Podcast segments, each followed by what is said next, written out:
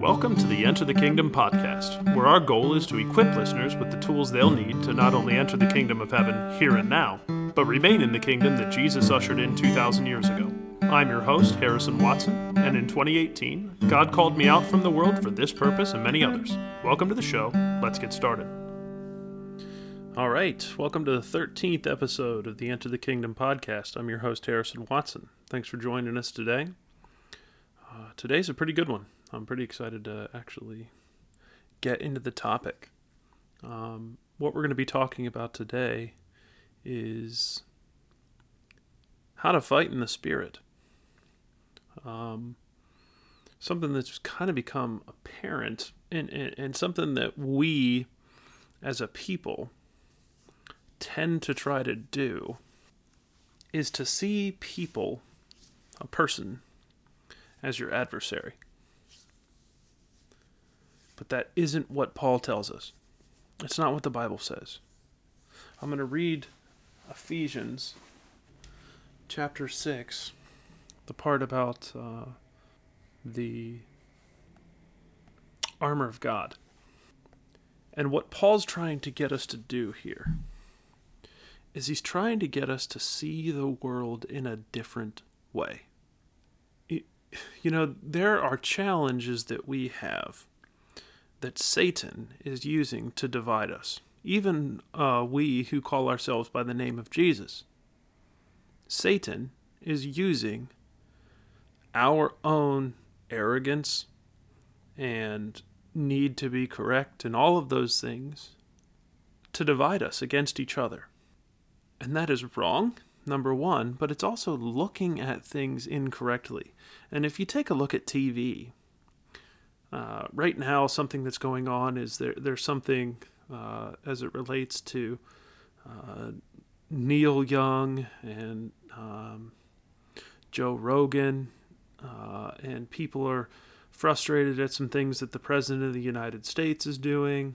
Um, and some people are some frustrated with some Canadian truckers, and th- there's just a bunch of garbage, absolute garbage that you see on the television, and all of it is put on a television in front of you for Satan to keep you ensnared in the things of this world, to look at these different situations and try to take a side.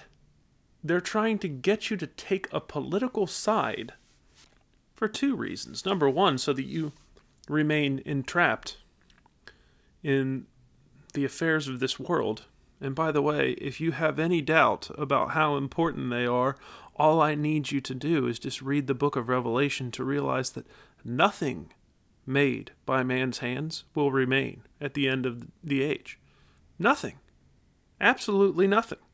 And so for us to waste our time staying focused on things that have no eternal value, literally none, there is nothing that men have built of their own fruition that will remain. It will not remain. And that's how you, you can know that there's nothing that men have done of their own fruition that honors God fully. If it honored God fully, why would he get rid of it? He wouldn't. He would keep it. But we know that none of these things that are being talked about have any bearing on the kingdom, and it's a total distraction. It literally, and I, and I mean this very literally, it is meant to ensnare your soul. What is your soul? Your mind, your will, and your emotions. It's meant to get you drawn into something to take your attention away from that which will save you the Word of God, the truth, walking in the truth.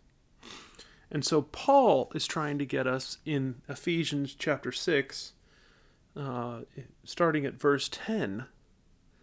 He's trying to get us to see things in a different way. Rather than looking at Joe Rogan or Neil Young or the president or some other politician or so, some other human. He's trying to get us to stop seeing them and personifying the enemy as somebody who is a child of God. We are the sons and daughters of men. We were made in God's image. Satan hates all of us, whether you believe he exists or whether you believe God exists or doesn't. It doesn't matter what you believe, it does matter. But in terms of this, what I mean is whether you believe these things or not, it is true that Satan is out to keep you from eternal life. And what is eternal life? To know God. And so he uses distractions. There's one in your pocket, or maybe it's even sitting right next to where you're listening to this with the screen up, waiting for the next notification to come in. Whether it's a news article, a text message, a phone call. He, he's using all of these things even the systems of this world that have been created are used to keep you ensnared, to keep you focused on something other than God. That is his ultimate goal. Because if you can't spend your time focusing on God, then you can't ever know him. In the experiential way that he wants us to know him, a deep relational knowing. You might know of him, but you can't know him in this way. And so, what we see when we see something that we don't like, that we know is counter to what the Bible says, we're not supposed to see that person as the enemy. Here's what Paul says Finally, my brethren, be strong in the Lord and in the power of his might, and put on the whole armor of God that you may be able to stand against the wiles of the devil. For we do not wrestle against flesh and blood, but against principalities, against powers, against the rulers of the darkness of this age, against spiritual hosts of wickedness in the heavenly places. Therefore, take up the whole armor of God, that you may be able to withstand in the evil day, the day that we are now in, and having done all, to stand. What does he want you to stand on? Stand on the truth of God's word. But there's something that I tried to emphasize as I was reading that. For we do not wrestle against flesh and blood. The arguments that you have in a day to day interaction with somebody else, you're not arguing with that person. You're arguing with the spirit behind that person most of our arguments come back to our own either A, lack of understanding, B, ignorance, or C, pride. And actually, there's a fourth one fear. That's where most of our arguments come from. And so, if we break those down, we can understand that there are spirits behind that. You know, there's a spirit of confusion that causes two people to not be able to see eye to eye on something. There's a spirit of pride that comes in where somebody says, I need to be right and you need to be wrong. There's a spirit of fear that comes in to get, that gets us to take actions and say words that cause us to operate out of alignment with the truth of God's kingdom. Now, the biggest way that, that Satan does this the biggest way that Satan does this is he plants seeds in your mind. And he tries to create strongholds inside of you. And a stronghold is anything that exalts itself against the knowledge of God. It is an idea, a false idea that you have, that you believe to be true and act upon it as if it is true, but it is out of alignment with the Word of God.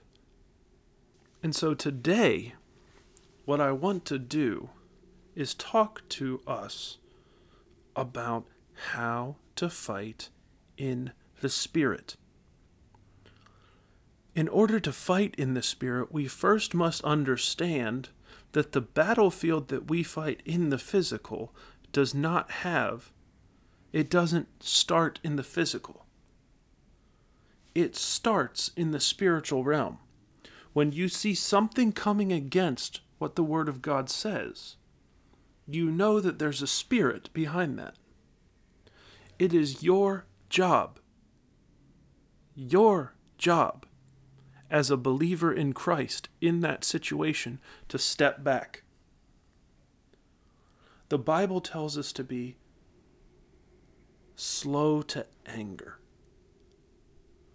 to take a step back when we're confronted with a situation in which there is potential for conflict. We need to have our first step not be a step forward, but a step back. And to take our mind, our will, and our emotions and focus it inward on the Holy Spirit, who will guide us and give us discernment about what's really taking place. Sometimes it happens in the moment, if that's what's required, and sometimes it requires you biting your tongue and taking that instance back to God in alone time with in prayer to ask him how to overcome it. Sometimes there's some things that he needs to teach you about the spirit behind it in order to overcome it. Do not be afraid and do not be mistaken. There is no name above the name of God. None. That means anything that exalts itself against the knowledge of God must bow to the truth of God's Word. But our job even if we know the answer in that particular moment of our own fruition because the Holy Spirit has shared it, unless the Spirit gives it to us to speak in that moment. Bite your tongue. Take it back to God and ask Him how He wants you to deal with the situation. He will give you this. And as you learn, and as you keep in tune with the Holy Spirit as you're walking in your everyday life, you will start to be able to see these things more and more, not because of your own eyes. Of your own eyes, you have no ability to understand the spiritual. There's a reason God gave the Holy Spirit to you. It was so that you didn't have to just walk around as a zombie in the physical, not understanding what's really going on. He gave you the Holy Spirit to be your helper, to be your guide in this world, to overcome the things of this world. That has many deep meanings. It has many deep meanings. But today we're talking about it in terms of fighting spiritual war. How do we set ourselves up in order to be able to fight the good fight? The other day, we talked about aligning ourselves to enter the kingdom. And we talked about strongholds in that episode as well. But every day, we must start our day by preparing ourselves with putting on the whole armor of God, putting on the helmet of salvation, and grabbing our sword of the Spirit. Paul is talking about these things in Ephesians, and what he's talking about is immersing ourselves in the truth of God's Word, aligning our understanding and expectation, not based on what we see or what we think we know, but taking the perspective of the world and applying God's perspective to what we see. It's about taking the Word of God, denying our own understanding of the world and instead allowing God's understanding of the world to be the way in which we walk through it. Again, it is about submitting our understanding, our perspectives, to the truth of God's understanding and perspective of what is going on in the world, what is going on in your day. It's about these things. It's about asking God to give us His eyes to see, and His ears to hear, and His mouth to speak, and give us a heart that is shaped like His. Because you and I are unable to do it of our own fruition. We are unable to do that in our own strength. if you try to do this in your own strength, you may be able to do it for a time, but you will fall short. If that weren't the case, there would not have been a need for Jesus Christ to come, because all of us could have just easily walked in the law. But we couldn't. What the law couldn't do itself, God came and did for us. Through the power of His Holy Spirit, and that same Spirit resurrected Jesus from the dead. And that same Spirit that resurrected Jesus from the dead, if you make Jesus Lord of your life and ask Him to come into your life and to make His home with you and to give you of the Holy Spirit, He will give it to you. And you will have the same power within yourself if you submit to it to do what Jesus did.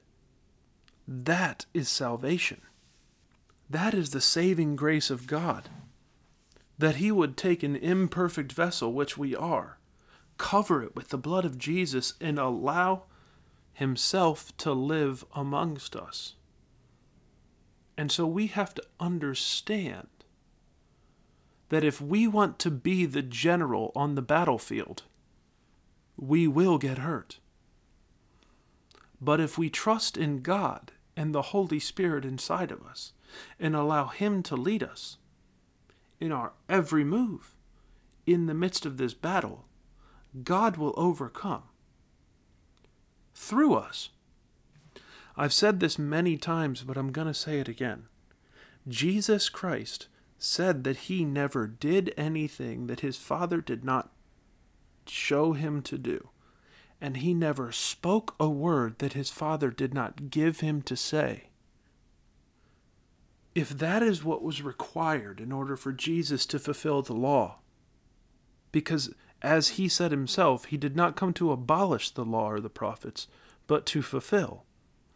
If that is the way, through submission of our entire lives, our every decision, our every move in every day, our every word, if that is the way, the truth, and the life, and that was the way that Jesus lived, and for it he was resurrected, we must do the same. We must do the same. We should not lean on our own understanding, but trust in the Lord with all of our heart. In other words, your thoughts need to bow to the truth of God's Word. You need to literally be so in tune with the Holy Spirit that as you are walking, you are listening. Do you remember the woman with the issue of blood? And all she had to do in her heart, she told herself if she could just touch the hem of Jesus' garment, that she would be healed. And she felt inside of herself that she was healed. But what did Jesus feel? Jesus, walking in the midst of the crowd, walking in the midst of a crowd who was pressing up against him, was so in tune. His body, his mind, his will, his emotions, everything was so in tune with hearing the Word of God that lived inside of him in the Holy Spirit that he felt the power go out of him. Now, many people touched him. Many people touched him. His own disciples said this. But he was so in tune with God's Spirit that he recognized that something had happened. And he stopped in that moment to say, Daughter, your faith has healed you. That's what we need to get to. We have to be so in tune with God's Spirit if you want to fight, if you want a, a, a hope in winning this battle, you must yada. You must become one. You must know God. Do you not know that your body is the temple of the Holy Spirit? Do you not know that the Spirit of God lives inside of you? Why then do you still continue to live as if it doesn't? There's another way to say this, and it's not the best way to say it, but it's a way that I think people understand who have played video games. You know how in video games there's these things called cheat codes that give you a an advantage in a game to help you get past something that's really difficult. The Holy Spirit is our cheat code on life. If we will allow Him to lead us, we will be led by still waters. We will be made to lie down in green pastures. And yea, though we walk through the valley of the shadow of death, we will fear no evil, for God is with us. His rod and his staff, they comfort us. If we are in tune with the Holy Spirit. We like to think of God as being a part of our lives. No. What is the first and greatest law? To love, that means to choose, to prefer, the Lord your God with all your heart, all your mind, all your soul, and all your strength.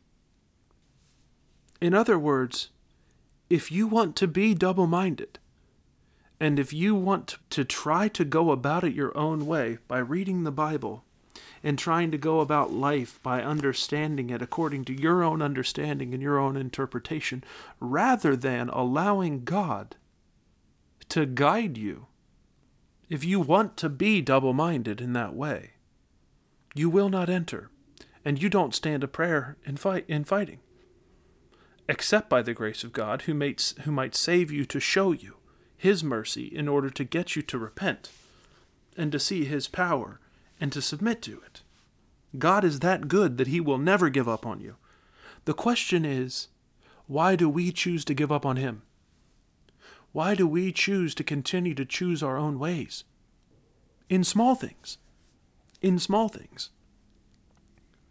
He who is faithful in a small thing will be faithful in something great that has so many meanings, but but it means if you will allow God to handle your small decisions, and if you will submit to God in your small decisions, then you will also submit to God in your big decisions.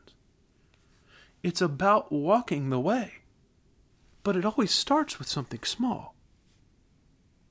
And with God, something small is very big. David, very small compared to Goliath. His tools, nothing compared to everything that Goliath was wearing.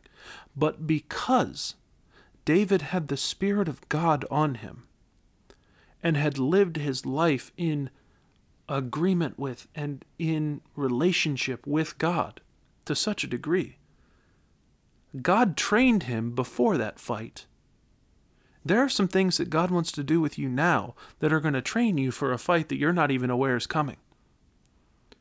Are you actually going to submit and start training? Or do you want that fight to come to you and you not be prepared? That's your choice.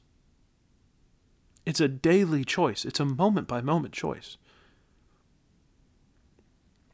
For David, he was prepared at that time so that he had the confidence, though he was small, and had nothing. He didn't want the armor of men. Saul tried to give him his armor, it didn't fit, so he didn't wear it. Instead, he took the sling that God had given him and what God had shown him, and he grabbed five stones. And how many stones did it take? One, to take out the giant. One stone. When the person throwing it is prepared by God, is enough to take out a giant. Do not lean on your own understanding. You will fight a giant in your life. Are you willing to prepare for it now? You have no clue what will happen five minutes from now. You have no clue what will happen 30 seconds from now. God does. He knows where you need to be. And so, therefore, we have to submit. You understand? How do we fight in the Spirit? By first setting ourselves up for success. And that success this is step one, is to align our thoughts, our perspectives, and our minds every day. Get them re in tune with the power of God. In the morning, the first thing you do, don't do anything else. Make sure that you are getting yourself prepared with God to align your mind to the truth of God's Word. Step number two ask God what you should do with your day and follow it. But follow it at every step. Let Him tell you when the task is complete. Let Him guide you in the midst of the task. Because only God can do things that are perfect. And that's why He's called you to be one with Him, so that you too can perfect that which man cannot perfect on its own. Step three is when we get to the battle, when we see the battle in front of us, to not take a step towards without first taking a step back and asking God what He wants us to do to handle the situation and following those instructions. If He gives you words to say, you speak them and nothing else. If He tells you to bite your tongue in that moment because there's more He needs to show you, bite your tongue. But make sure it's not you who's operating in the battle. Make sure it's God operating through you because it is only God who can change the hearts and minds of men. It is only God who can free us.